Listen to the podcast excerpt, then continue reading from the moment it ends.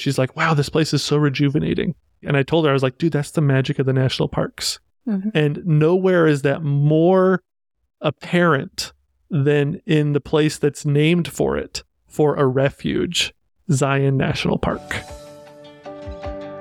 This is the Exploring the National Parks podcast with Dirt in My Shoes. My name is Ash, and I'm a former park ranger and the founder of Dirt in My Shoes. I think that the parks are best seen from the trail, and I'm here to make national park trip planning easy. And I'm John. I carry the kids on the trails, I tell stories, and notice all the things that Ash doesn't care about much, like rocks. Join us as we show you around America's spectacular national parks, We're sharing our favorite places, fun facts, adventures, and misadventures. and we'll even throw in a little trip planning. Let's start exploring.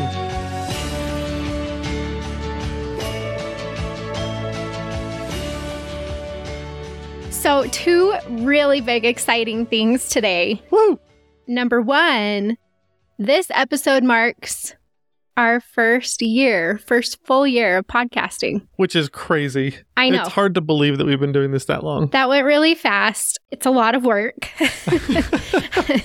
Putting out a weekly podcast, we learned that too, but we love it. I think it's one of the funnest things about Dirt in My Shoes for me now. Yeah, absolutely. So, anyway, happy one year birthday to Exploring the National Parks podcast. Thank you to everyone who has been listening. We've just received massive support. We're so grateful. If you really want to celebrate our one year birthday with us, we would love some more five star reviews. Yeah, that'd be great. Shameless plug. That would be awesome.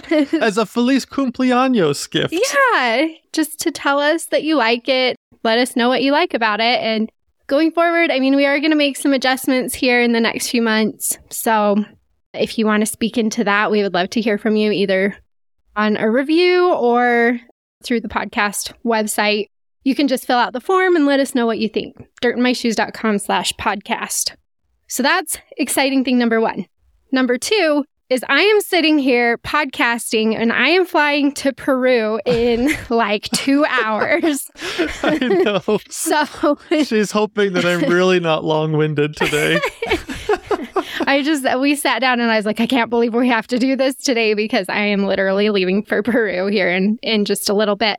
Which is so exciting. Yeah. We're so pumped for you. Yeah. So I'm leaving John behind. He is not invited on this one. It's a trip that I'm taking with my siblings. We're all adults now with money. so You can do whatever you want as grown ups. My brothers speak Spanish and we are going to go out. We're backpacking. I'll, and I'll already have posted about this on socials by the time this episode goes live. so if you want to see details, just go to Instagram or Facebook at Dirt in My Shoes and I'll have stuff there. But as of right now, the trip has not happened as of this recording day. yes. So She's sitting anxiously in her chair thinking, I just "Ah, haven't. what did I forget? What I did I forget? I've been packing for like two days. Just John, what did I forget? I give her an idea. No, I already got that. of course, I already got that. I'm just kidding. She's Oh much nicer gosh. than that. But we're backpacking for six days through the Andes. We are going to Machu Picchu, but it's at the very end, and we're not backpacking to Machu Picchu. We're not doing the Inca Trail, anything like that. We're trying to get away from the crowds. Yes, which is a very typical Ash thing. well, so there's a bigger ruin than Machu Picchu. I don't know how to pronounce it, but it's like Choquequirao or something like that. You have to backpack to it, and it's much less visited.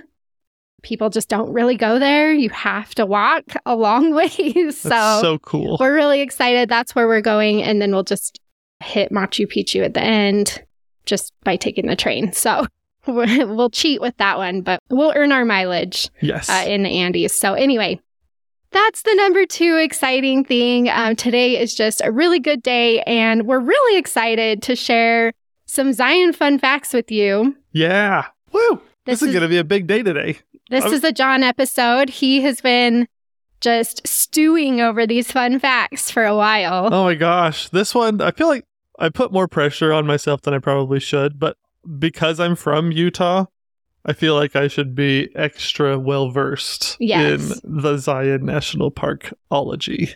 And well, so, it's a really popular national park. It gets huge visitation numbers. yes. We lived just a few minutes from Zion for a while, so we're very familiar with the area. yeah. But I'm excited to learn something new because I'm sure I will. Yep. So let's dive in. Okay, so fun fact number one.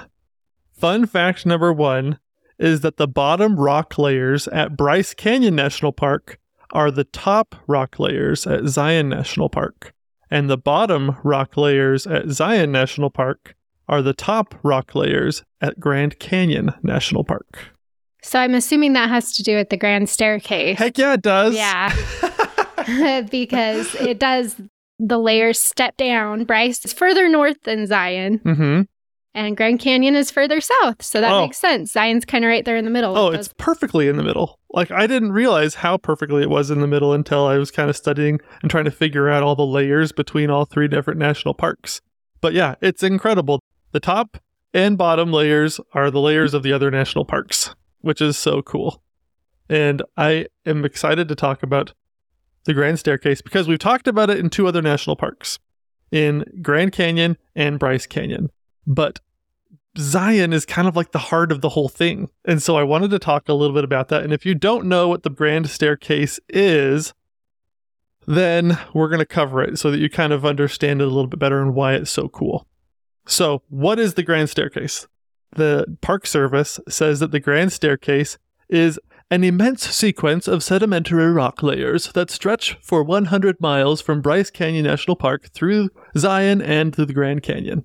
Nice. Pretty Yeah. technical and wordy. I but- always thought the grand staircase was like a real staircase. I was Mhm. kind of disappointed when it wasn't. But it's huge. It's a Right. huge area. Like you were And hoping it was like the Parthenon where you could walk up the steps to it or something like yeah, that. Yeah, well, like just that it would look more like a staircase if I saw it, Right. I guess. But if you know what you're looking at, it's actually cooler than that. Right. Well, like I said, well, so that's what the Park Service says. And while it's technically true, I feel like in order to fully appreciate the Grand Staircase, you're going to need this. Okay. All these people are like, we can't see. Tell them what this is. it's our son's uh uh Dino Morpher. yeah. Our son's dino morpher from Power Rangers. Exactly. So you're going to need that. Did you have a favorite Power Ranger growing Uh, up? yeah, the the pink one for sure. Yes. She was the one that I Kimberly helped. or whatever. Yeah, I always had a crush on her. yeah, she's I'm- my favorite. I even had a little figurine that my grandma gave me for Christmas, Did you really? and my sister got the yellow one. Oh, the best. I know. Those were the best. I always had a crush on Kimberly, so I'm glad that you kind of want to be her. I'm going to be well, I Tommy. don't want to be her. Of course you do. Everybody wants to be Kimberly. I'm going to be Tommy, who was the Green Ranger and then turned into the White Ranger. But in order for this to work, you have to do the jingle and the tagline. Do you know the jingle and the tagline? dun, dun, dun, dun, dun, dun. Yes. And then what do you say when the bad guys appear? Mighty Morphin Power Rangers. it's morphin time. oh, You were so close. I was so close. You're so close. Wow, Or- that was a blast from the past. yes, or for the Dino one, it's connect to Morphin Grid. Yeah, that our son would. I have yeah. to say that one, otherwise I'll get in trouble. Now that we've morphed, we're Power Rangers. Luckily, Rita and Lord Zedd, Emperor of Evil, have taken the day off, and there's no Sporix around. So this is just kind of a this is a scenic walk as a Power Ranger. We're gonna skip a few steps here, and I'm just gonna go ahead and activate Megazord battle mode. you should see his face when he did that. Oh my gosh, what a nerd. oh, cue the electric That was a terrible laugh, too. Wow, that was a full snort. Sorry, people. cue the electric guitars. Dun, dun, dun, dun, dun. All the Zords come out of their hiding places in different places and rush together. And now they're coming together as one giant Zord ready to defeat evil. But just so you know, Ash, regardless of the challenge or the bad guy, as long as we work as a team, we can defeat anything. All right? Okay. Just want you to be aware of that. All right. Okay. Now we're sitting super high in our Megazord. Okay. We're Power Rangers. We morphed. We got our Zords. We're sitting really high in our Megazord, looking out all around us. And we just happen to be in the heart of Zion National Park. And now this is super cool. But as you look around you, you'll notice that the world isn't flat at all. If you look north, you'll see what look like steps going up. And if you look south, you'll see steps that go down. And so one's to the Bryce Canyon that goes up, and the other one is the Grand Canyon that goes south. So back to the question what is the Grand Staircase? And while it's technically true that the Grand Staircase is an immense sequence of sedimentary rock layers, what the Grand Staircase really is, is a giant time machine. Not a time machine, kind of like the one that Tony Stark made in the Avengers, or uh, Harry Potter with the time turner, or even the wicked cool DeLorean from Back to the Future. No, this is a time machine that's more like an excavator. The world here has been completely scooped out and scraped clean in a way that reveals each layer of Earth individually and over a huge area, so that scientists and visitors alike can study and appreciate them in perfect sequence without that much work. You kind of think about it kind of like a Big Mac. You know how it's got all the different layers, but if you're a scientist or someone that's just wanting to observe the Big Mac and you kind of want to know what each layer is and kind of study each one, if you're just looking at it flat, you can only see the edges. And so, what the grand staircase is, it's kind of like how when you go to Subway and you tell them what vegetables you want or the different meats and cheeses. What's your go to six inch sub? I'm pretty boring at Subway. I usually get roast beef if I'm feeling like I want to splurge. I thought you were a Black Forest ham. That's girl. when I'm like on a budget. that's the cheapest sandwich they have. So Right. that's usually what I get. But if I want to splurge, it's roast beef. Right. And this was not sponsored by Subway, but I just wanted to bring it up. When you ask them to put something on there, they kind of lay it almost like off center a little bit every time, kind of like dominoes when they fall down. They're on each other, but not really. And so the grand staircase is set up kind of like that, with each layer sort of on top of the, the previous one, but not really. It's offset just enough so that you can really appreciate each layer on its own that's kind of what we're looking at here in the grand staircase. And you have the oldest layers on bottom and you have the newest layers on top. Why is this cool? Well, normally time travel is pretty hard. And you may have forgotten that we are in our Megazords and we are Power Rangers right now. So, what we're going to do is we're going to walk north, we're going to step up, go up the steps, and then we're going to rush south. And we're going to go, and it's going to be really cool. And we're going to basically be time traveling. And so, boom, we're taking a step north. Boom. And with each step, we're going north back into the future by like 20 to 30 million years. Boom. And every step is basically a different color, which makes it really cool because you can tell the different layers apart. And now that we're up at the top, boom, at Bryce Canyon, we're at 9,000 feet above sea level. And as you look out, you can see a huge landscape and you can see tons of different layers, and it's really cool. And now we're going to do the run. We're going to sprint in our Megazord down towards the Grand Canyon. Boom, boom, boom. And we just passed 50 million years. Boom, boom, 100 million years. We just passed Zion. Boom, boom. And now the Megazord, we've reached the north rim of the Grand Canyon. Suddenly, we just ran through like 270 million years. You can look back and see our steps are like miles long. And now that we're at the north rim, you realize it's too steep to take steps. So we might as well jump into the Colorado River.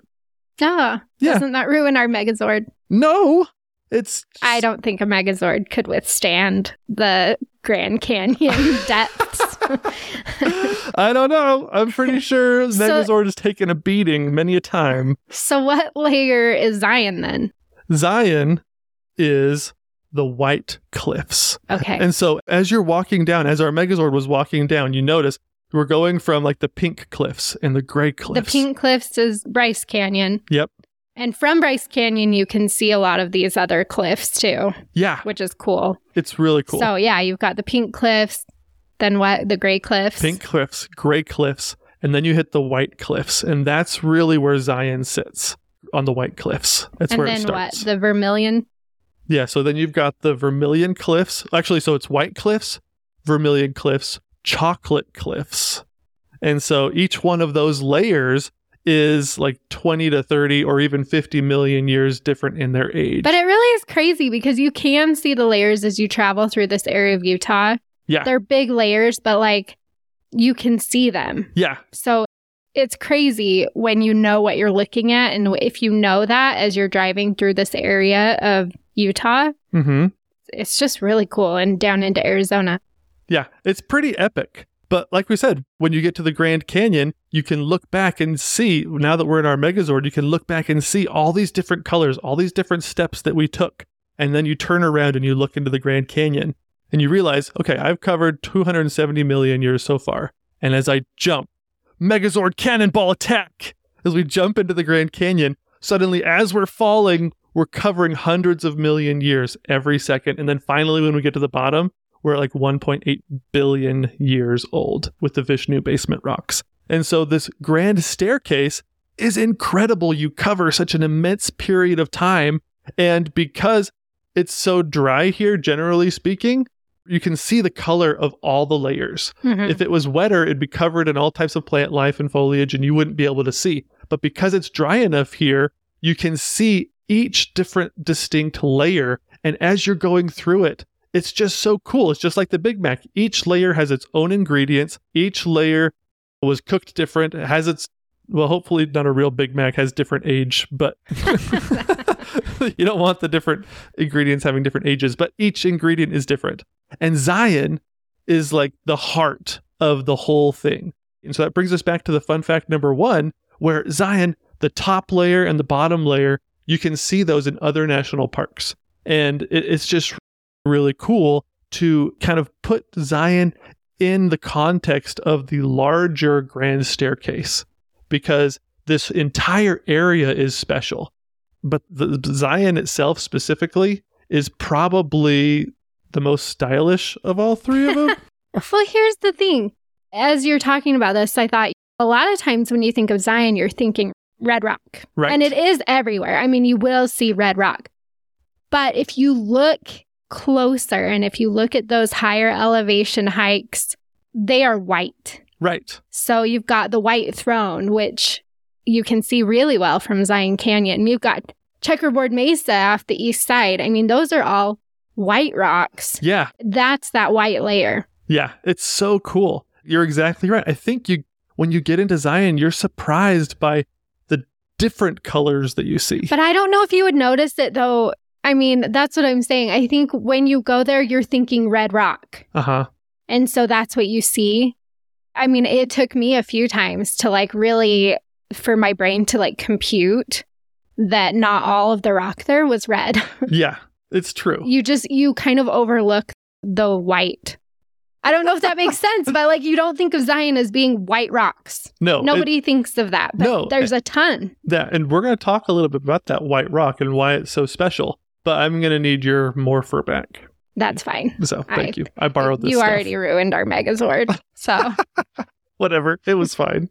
We've got the context of the grand staircase. We've talked a lot about layers, and Zion has great layers. It's got red, white, it's got gold, and kind of all the shades in between.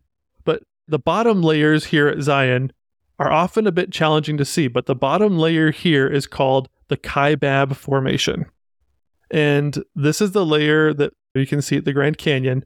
But where do you think this was formed, Ash? uh, under a shallow sea. yep, under a shallow sea. It's my favorite question to ask her because it's almost always the same. That's right. Okay, this layer, this bottom layer was formed over 250 million years ago under a shallow sea. Now, what is pretty neat about Zion's story is that starting at the bottom here at the Kaibab layer, each successive layer building up is actually pulling Zion up and out of the ocean.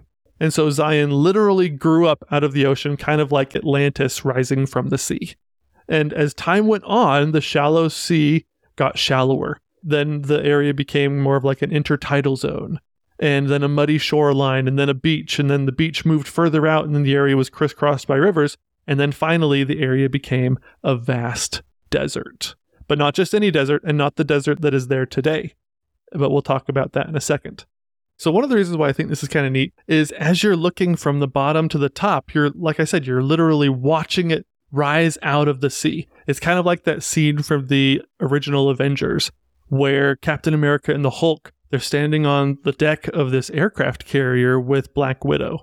And all of a sudden like some alarms start to go off and everything like that and Captain America is like is this thing a submarine? What's going on here? And then all of a sudden they look over the edge of the ocean, they can see like the ocean churning and like suddenly the whole thing just starts to rise a little bit that's exactly what's happening here in Zion. As you look from the bottom of the canyon, as you look up, you have chocolate cliffs, red cliffs, pink cliffs, white cliffs. As you're watching it go up, it's like watching that helicarrier raise itself up out of the ocean. And it's that dramatic too. It's super cool and it's really fun.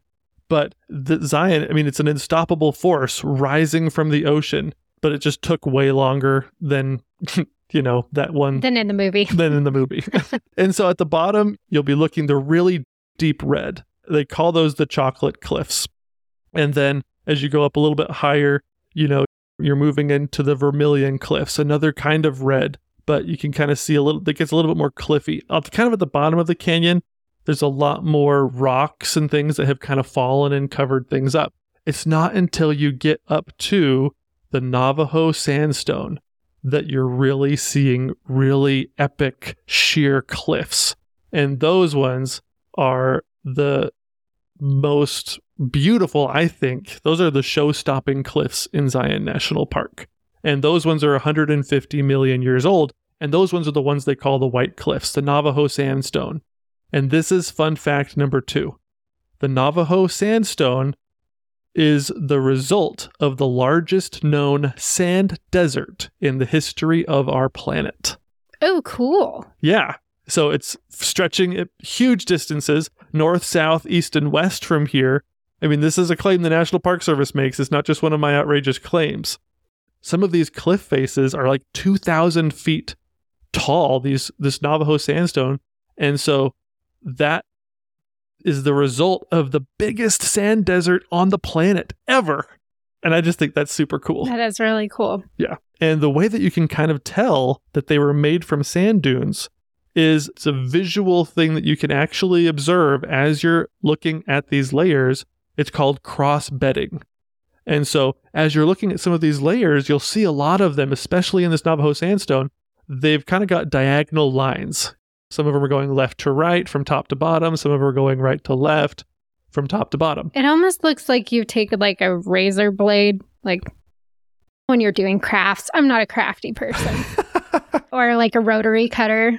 Huh? So I Yes. used to sew, but it's almost as if you're like slicing a razor blade through the sandstone Yeah. to get that cross cutting. Like when you look at it, like like checkerboard mesa is the best example that's named um, Right. that people know in Mhm. this park. But like you look at it, and I'm not talking about like a razor that you like shave your legs with, but like the razor blade that you use to cut. Right. It just looks like someone went and just went woot, woot, woot Uh huh.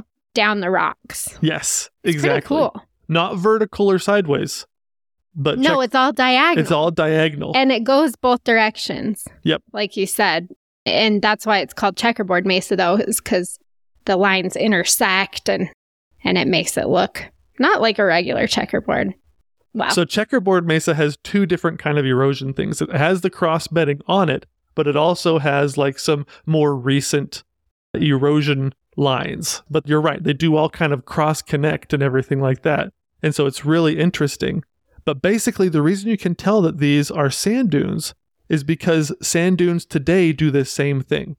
And you can tell which way the wind was actually blowing millions and millions of years ago when they were formed because the lines go from top to bottom. If the line on the left is higher than where it ends on the right, that means that the wind was blowing from left to right. hmm And so you can tell you're literally seeing 150 million year old wind Yeah. in the rock. And that's so cool. It is. That's really awesome. Oh my gosh. But what's amazing, this whole, like some of these areas where it's 2,000 feet, where it's this Navajo sandstone, what's amazing is it's not just one uniform color like a lot of other layers are.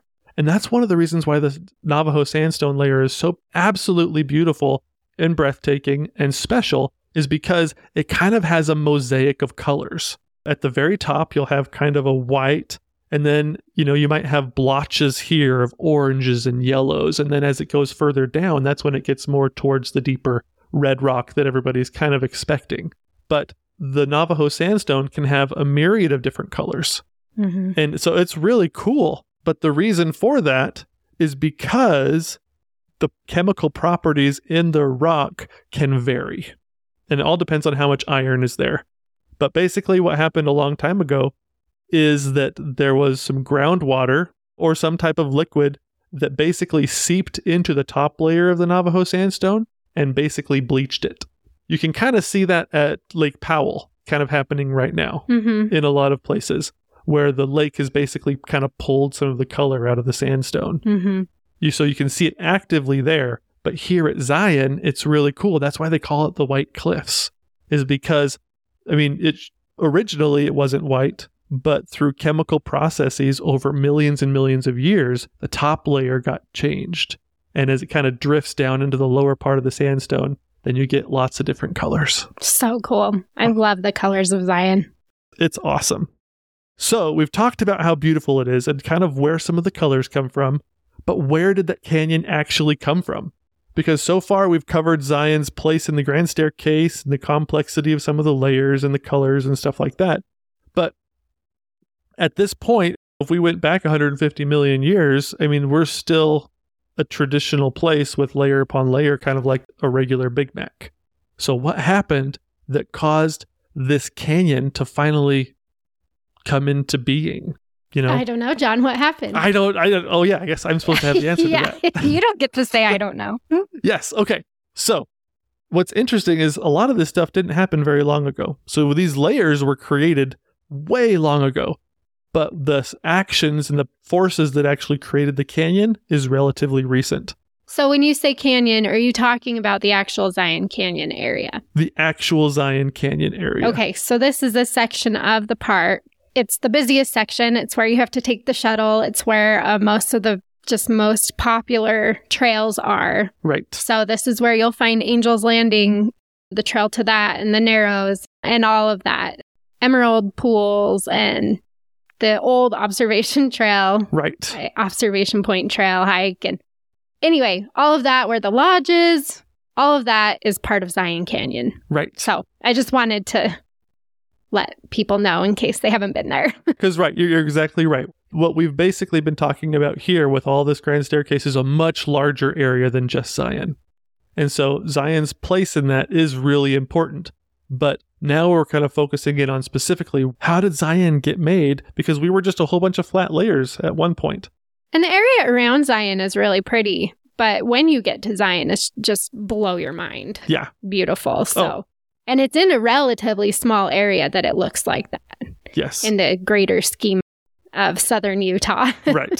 so, yeah, it's, those cliffs and those monoliths are so impressive Yeah. in Zion National Park. It's true.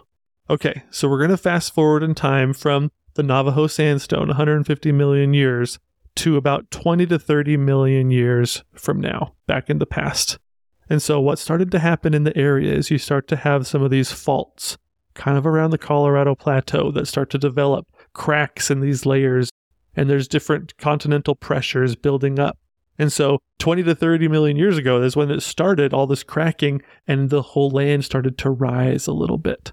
And then 13 million years ago, the lifting continued, but some of the movement along some of these faults actually caused the land to tilt, which is kind of why if you look at a some type of a, a panel that show you all these different layers or if you are in your megazord and you're looking at all these layers, you're kind of seeing how it's not a perfect staircase, it's like a tilted staircase.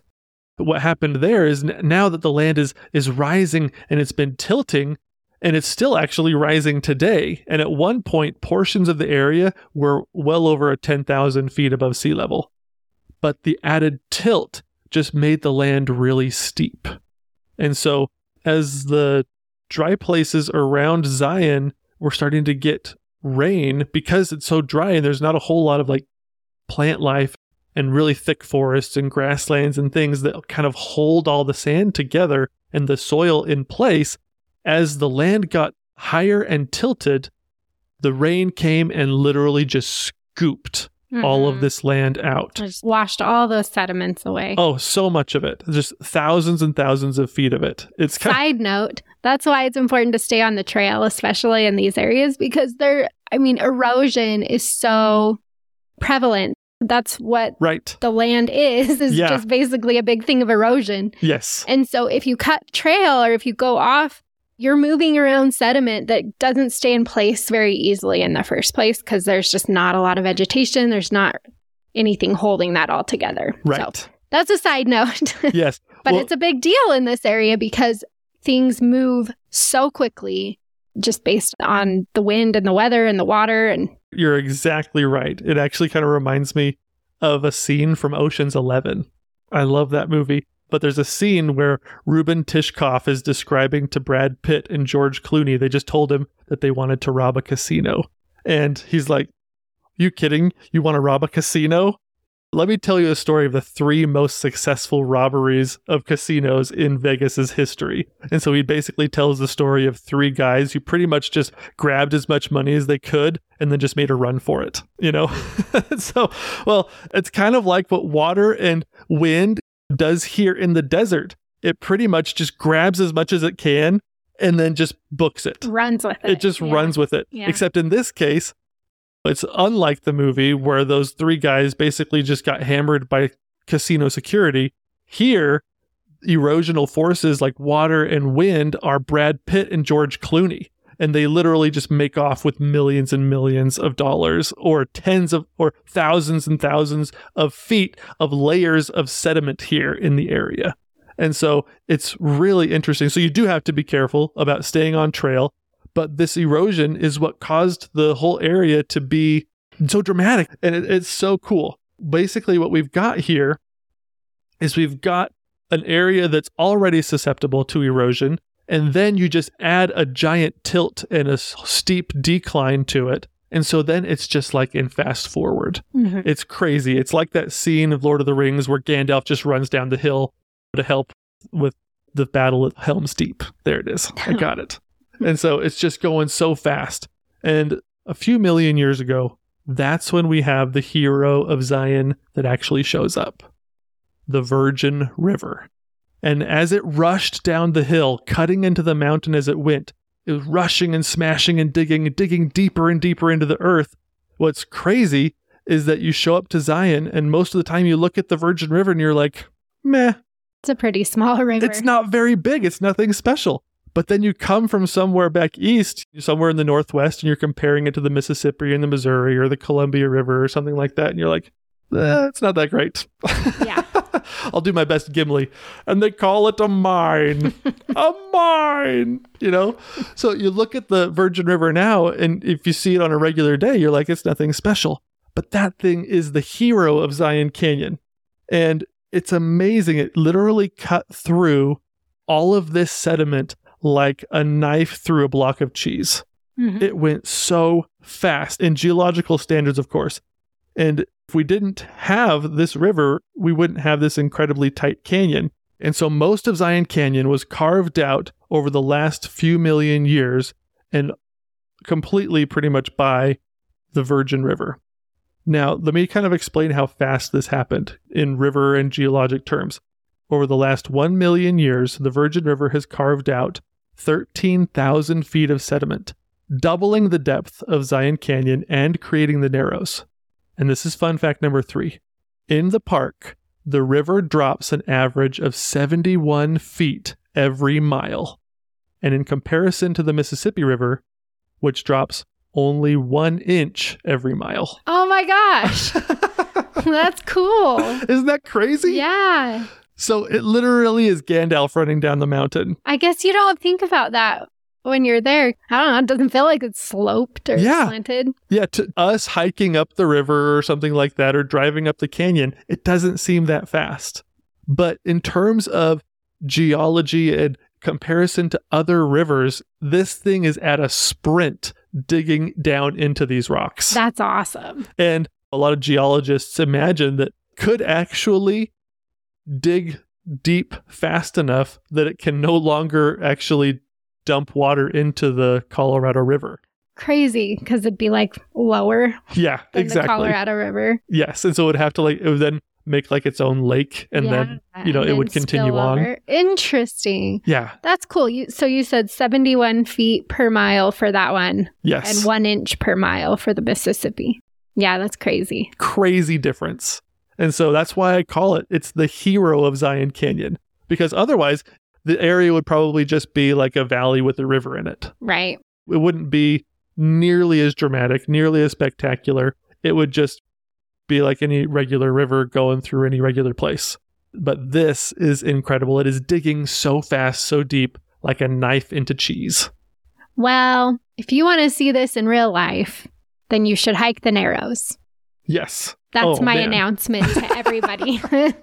Go get up into the Narrows. Get up into Wall Street too, because Wall Street is just so incredibly impressive with the steep cliffs as you're going through the river through there. Right. It's so cool. And now you have an extra fact that will make it even better while you do the Narrows. yes, exactly. But uh, like I said, sometimes you look at the Virgin River and you're like, meh, it's okay. Well, it's- yeah, and it, it really does look small most of the time. Well, that's the thing, though. That's why it's so deceiving, too. Because in a lot of ways, it's kind of like Jack from The Incredibles. It's this really cute little baby, and Mr. Incredible is sitting on the couch. He's putting the baby to sleep. He falls asleep on the couch while the baby keeps watching TV. And then all of a sudden, a raccoon shows up at the back door. this is one of our kids' favorite scenes from The Incredibles, too. And Jack ends up having this fight with this raccoon. He goes from this really cute little baby to bursting into flames and throwing aside all of the lawn chairs. And then he's shooting lasers out of his face and all this crazy stuff. The Virgin River is just like that. You have this really docile, cute little thing, and all of a sudden it changes into this monster. And that's when the river does most of its hard work. We call the in, in real life we call these flash floods, where you get rain coming down. It doesn't have anywhere else to go in this dry environment, and so all just channels into these slot canyons like the Narrows, and then all of a sudden you just you have the water pressure and the water levels literally getting multiplied by 100 and then just shot like a pressure washer down through this canyon. Mhm. And so that's when it's doing all of this hard work. It just all of a sudden out of nowhere, the river just absolutely goes crazy. Yeah.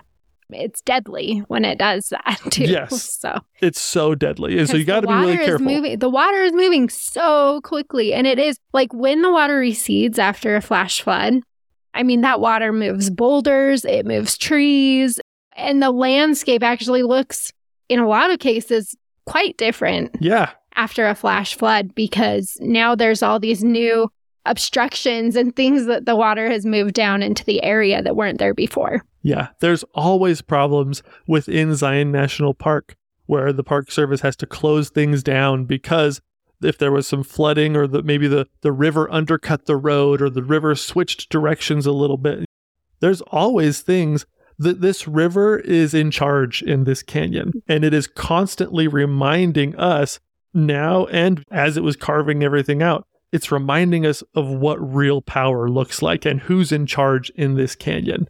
And so the Virgin River gave us this canyon. It's kind of like when your parents, like when you were a kid, tell you, "I made you. I can take you out and make another one that looks just like you." Anyways, that that, that is a kind of like what the Virgin River is telling everyone here in this canyon when it has one of those flash floods. Yeah. I'm still in charge, Yeah. I and mean, it's, still that erosion takes place on a daily basis. Yes.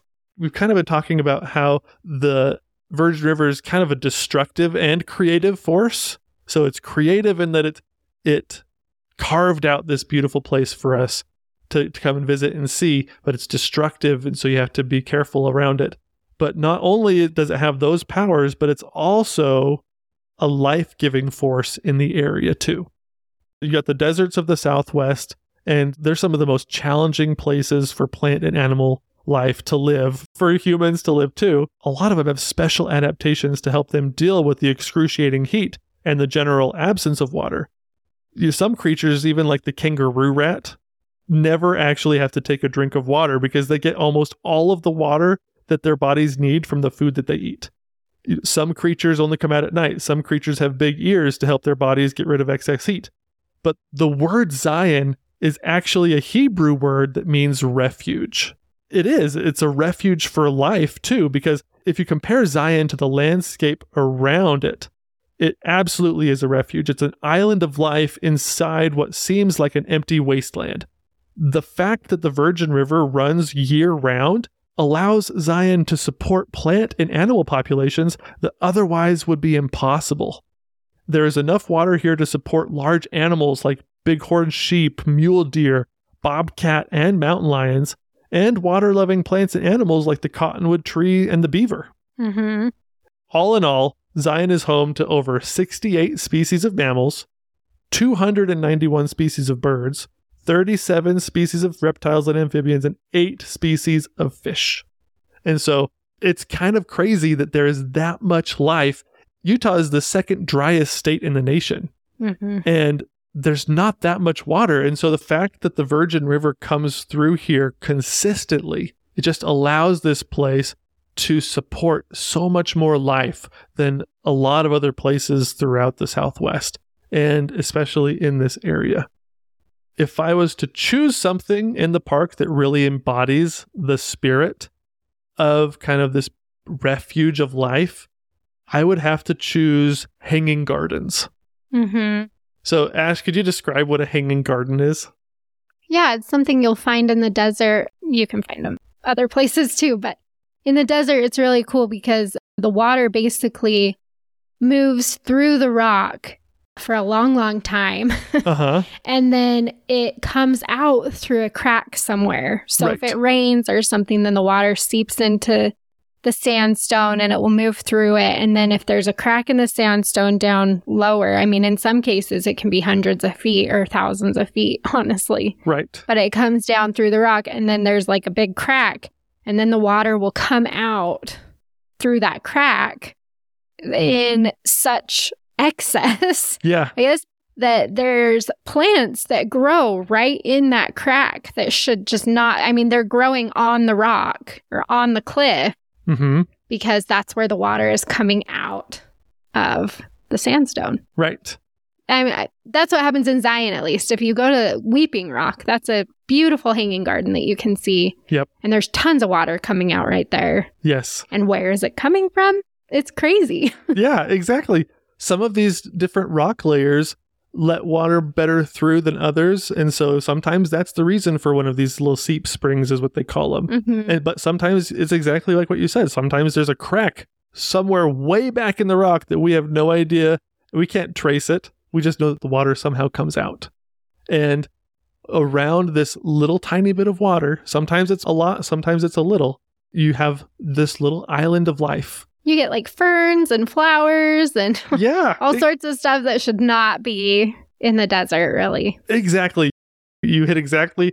That, that leads us straight into fun fact number four is that because of the miraculous appearance of water, basically, it allows what normally are super thirsty plants to exist here.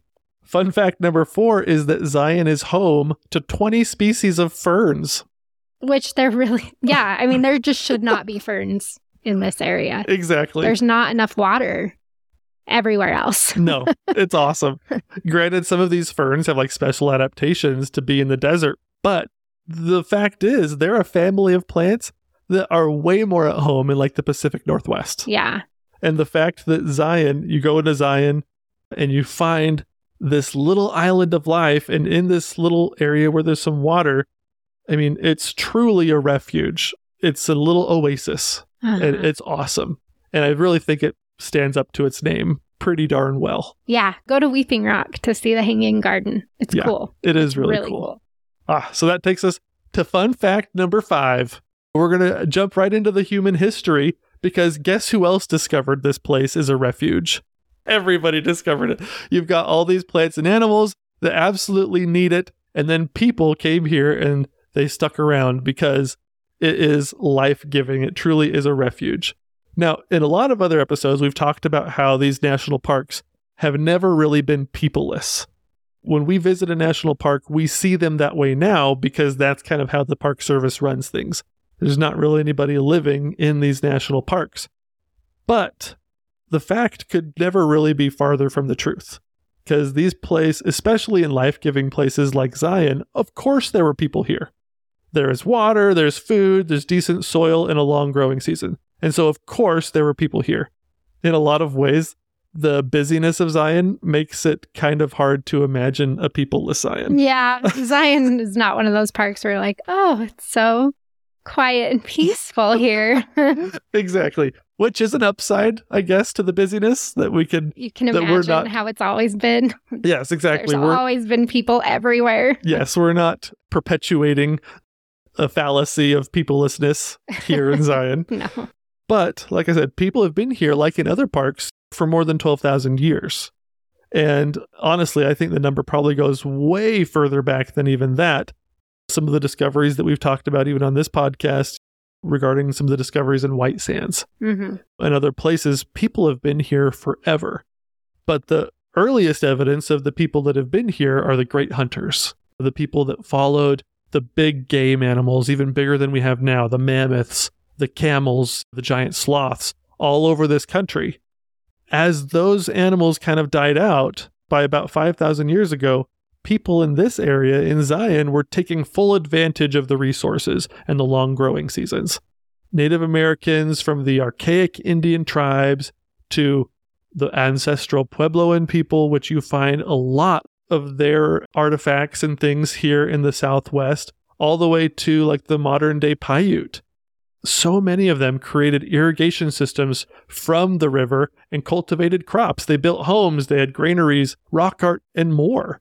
And this was home to these people, and many still think of it as a sacred place. And in fact, the NPS within Zion currently takes care of more than 500 archaeological sites. There's tons of I didn't evidence know that, there's that many. yeah, tons of them. A lot of them they don't actually excavate anymore Hmm. because they want to protect them. hmm And so they just kind of leave them as is. They monitor the site to see if there's any changes. They only excavate it if they need to. hmm And this is going to be the official fun fact number five.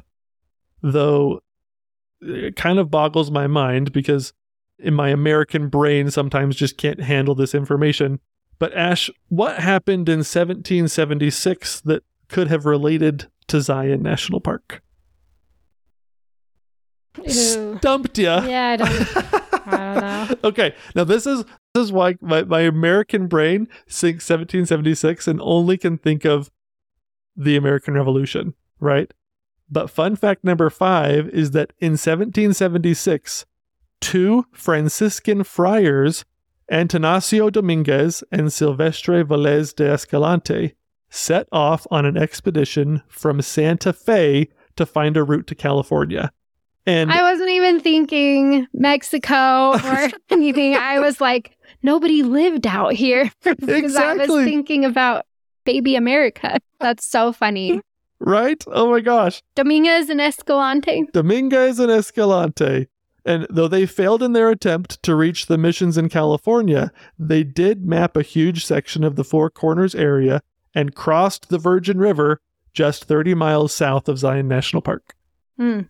And so they probably weren't the first Euro Americans to come and explore the area because there were lots of undocumented explorers that came through here, but they were the first people to really try to map and to plot a trail through this area. And they were the first ones that kind of stopped through here and they met a lot of the native peoples, the Paiutes that they had irrigation systems and they were farming the area. hmm And so that's where the chapter kind of changes or the story kind of takes a turn from the native peoples that have been here for thousands of years to the Euro Americans, explorers, and the settlers. But I just always think it's so funny because you're exactly right. I forget the Spanish have been here for Forever. almost hundreds of years before we got here. Yeah, forever. They've been out in this area of Utah, Arizona, New Mexico, Yeah. Texas. Well, I think Santa Fe is like the oldest capital in North America. Yeah, it Santa Fe is so cool. Yeah. It's there's so many cool things in Santa Fe. So yeah, I totally wasn't even thinking that direction. But No. duh, obviously they were out here exploring. Yes. But one thing I think that I want to point out is this place is one of the most remote and difficult places to access in the lower 48. hmm in the contiguous United States. the contiguous United States. And the Spanish came through here, but then it took the Americans at least another 75 years to come out here. Mhm. And the only reason that people actually came to this really dry and somewhat desolate place was because Brigham Young told them to. Right. The the Mormon trail brought you to Utah. So Right. the Mormons came over to Utah and then from there they spread out into s- smaller settlements. So a lot of the areas around any of the national parks in Utah really you've got these small little towns just dotting the area and most of them are pioneer settlement towns from people coming across America on the Mormon trail. Right. So the whole Zion area eventually became a settlement for the Mormons right down in there. They also did farming and Yeah. things like that, but all the little villages, I guess, I don't know what you call little towns. Yep, exactly. uh, a lot That- of them were Mormon settlements. that's what Springdale is. yeah. Springdale, which is the gateway town outside the south entrance, that was original pioneer settlement. Yeah. And they got there in the early 1860s as a result of Brigham Young telling them, please go settle this place. And they all tried their hand at cotton farming, was kind of what they were asked to do. hmm And then in 1872 is when one of my favorite explorers actually came through the area, John Wesley Wesley Powell. Powell. Yes. I'm glad we jinx. Two, three, Stop. President 10. okay. And so he came through the area as part of an expedition. This was after he had already mapped areas of the Colorado River hmm further east. But what's really interesting is that a lot of these pioneer settlements after that got abandoned because Mhm. so many of them I it's the worst place to live. it's For a lot of them, it, it was just, it's such an unforgiving environment. yeah in this area. And so if you can't, I mean, Springdale obviously is still something, but a lot of the smaller ones around still are like really small. And you can tell they didn't thrive. right well a lot of them got abandoned i'm just trying to picture i think this would be really funny i'm trying to like think back i'm hoping that there is like a paiute individual that was talking to one of the early settlers and he's like i don't think you should put your barn that close to the river you know Yeah. because Oh, yeah. so many of these That happened in Capitol Reef yeah a lot. Exactly. He's like, we've been here for a lot longer and we kind of know not to do that because so many of these early settlements got literally washed away. Yeah.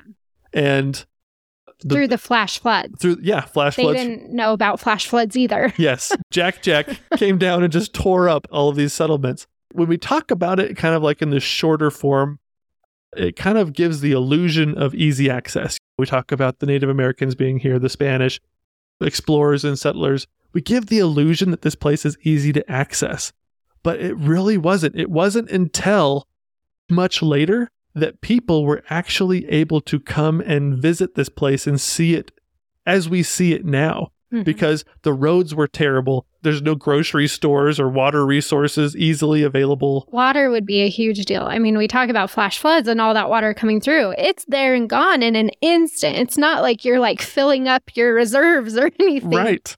Like water is such a big deal in this area too. And so, Yeah, the water comes through, takes out your farm, and then's gone. and then it's gone. Yeah. it's back down to a trickle. Yes. So, yeah, it's just a very unforgiving landscape. But the Mormon pioneers were the ones who called Zion Zion. That is a religious word for them. But before that, it was named by the Paiutes. Yep, it was Mukuntuweap. Yeah. So, And so the area was named actually, so later on, people started to recognize how beautiful this place was. And even though it was really hard to live here, there were people that was like, wow, this is so hard to live. I wish I could stay, but I can't. But it's so beautiful. Actually, one of the first guys that built a settlement inside Zion Canyon itself, his name was Isaac Behunin, and he was one of the first settlers. And he said, A man can worship God among these great cathedrals as well as any man made church. that's what I have on the Dirt in My Shoes website. Yep, exactly.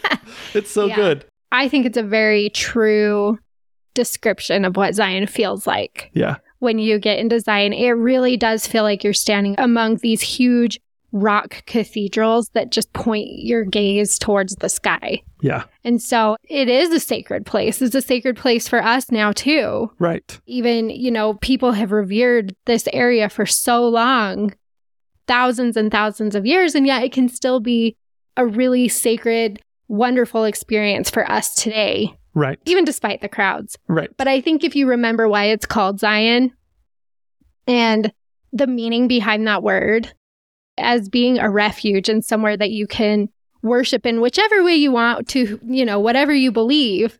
But there is a special feeling here being among these giant red rock monoliths that point your gaze upward. Yes, exactly. And people recognized that as they came here, they just couldn't scratch out a living and stay in this area. And I think that the park would have become a national park earlier than it did. But actually, I mean, the state of Utah didn't even become a state until after a lot of national parks were made. It wasn't until 1909 that it became a national monument. And then in 1919, it was officially made a national park. But Stephen Mather had this dream. He was like the first director of the National Park Service. And he had this dream. He was like, oh my gosh, we have all these amazing places. But the problem is so many of them are inaccessible. And that was the problem at Zion. And he had this dream. He's like, okay, we need to be able to connect Bryce Canyon, Grand Canyon to all this other, he called it the Grand Loop of national parks. But the problem is, people were coming here, but there was no way to access the top and the bottom without hours and hours of driving all the way around. Hmm. And so the dream was okay, how can we fix this? How can we make it easy for people to see this place? And so they contracted, this was before the CC group even existed, the CC camps. They contracted with some local contractors. One of them started building the road that you take the shuttle up nowadays.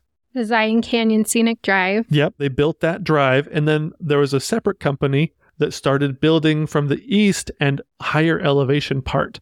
And both of them started building this road. And they got closer and closer. And the problem is that they had to figure out a way to get people from a top layer to a bottom layer. And you can't have a bridge. And so their solution was a revolutionary idea the Mount Carmel Tunnel. It was an amazing feat of engineering. So, what they figured they were going to do was once the top group got their road to this certain point, the lower group would have their road to this point. They would somehow connect the two. And they went between the, I think it's all through the Navajo sandstone. And what's so interesting is as you drive through the sandstone tunnel nowadays, you'll drive through it and you have all these gallery windows as you pass through. Those were actually the first things that they blew out of the mountain was those gallery windows Be- Interesting. because they would blow out these gallery windows and then from there they would connect them. And Mhm. then after they had connected all of these gallery windows together with a smaller tunnel, then they would expand the tunnel. And it took them 2 years and 10 months to build this amazing tunnel and now suddenly the dream of access the dream of the Grand Loop was suddenly a reality because you could easily go between national park, national park to national park in this area, and people could easily see the beauty of the area without so much difficulty and so much danger because the environment is so hazardous. hmm And so this was a big deal. It was finally dedicated in 1930. And from that point till today, not that much has actually changed in the park in terms of like the actual major developments Infrastructure and stuff. the way that we're seeing the park today, I mean, the roads are a little bit newer and probably a little bit nicer, but for the most part, we're seeing the same things. And this is one of those parks where people have been here for generations. Generations of tourists have come to see this. And like I said, this has never been a peopleless place. And actually, now it's even hard to imagine it as a peopleless place. But this is one of those few places, I think, in the country where it brings generations together in a lot of ways. You visited with your parents, your parents visited with their parents, and this kind of thing will continue. And I think it's really fun. And you, as you visit Zion, you'll be on the shuttle or you'll be in lines to get on the shuttle and you'll see, be at the visitor center and you'll be on hikes and you'll hear languages and you'll see tons and tons of different kinds of people from different places all coming here because finally this place is accessible. And well, we were just on a hike the other day with a lady that We went to a different national park with her, but she's like, wow, this place is so rejuvenating. And I told her, I was like, dude, that's the magic of the national parks. Mhm. And nowhere is that more apparent than in the place that's named for it for a refuge, Zion National Park. I think it's just a magical place where you can find a little bit of more life breathed into you. And an extra dose of adventure. Definitely a lot of adventure because it's such a hazardous place. yeah.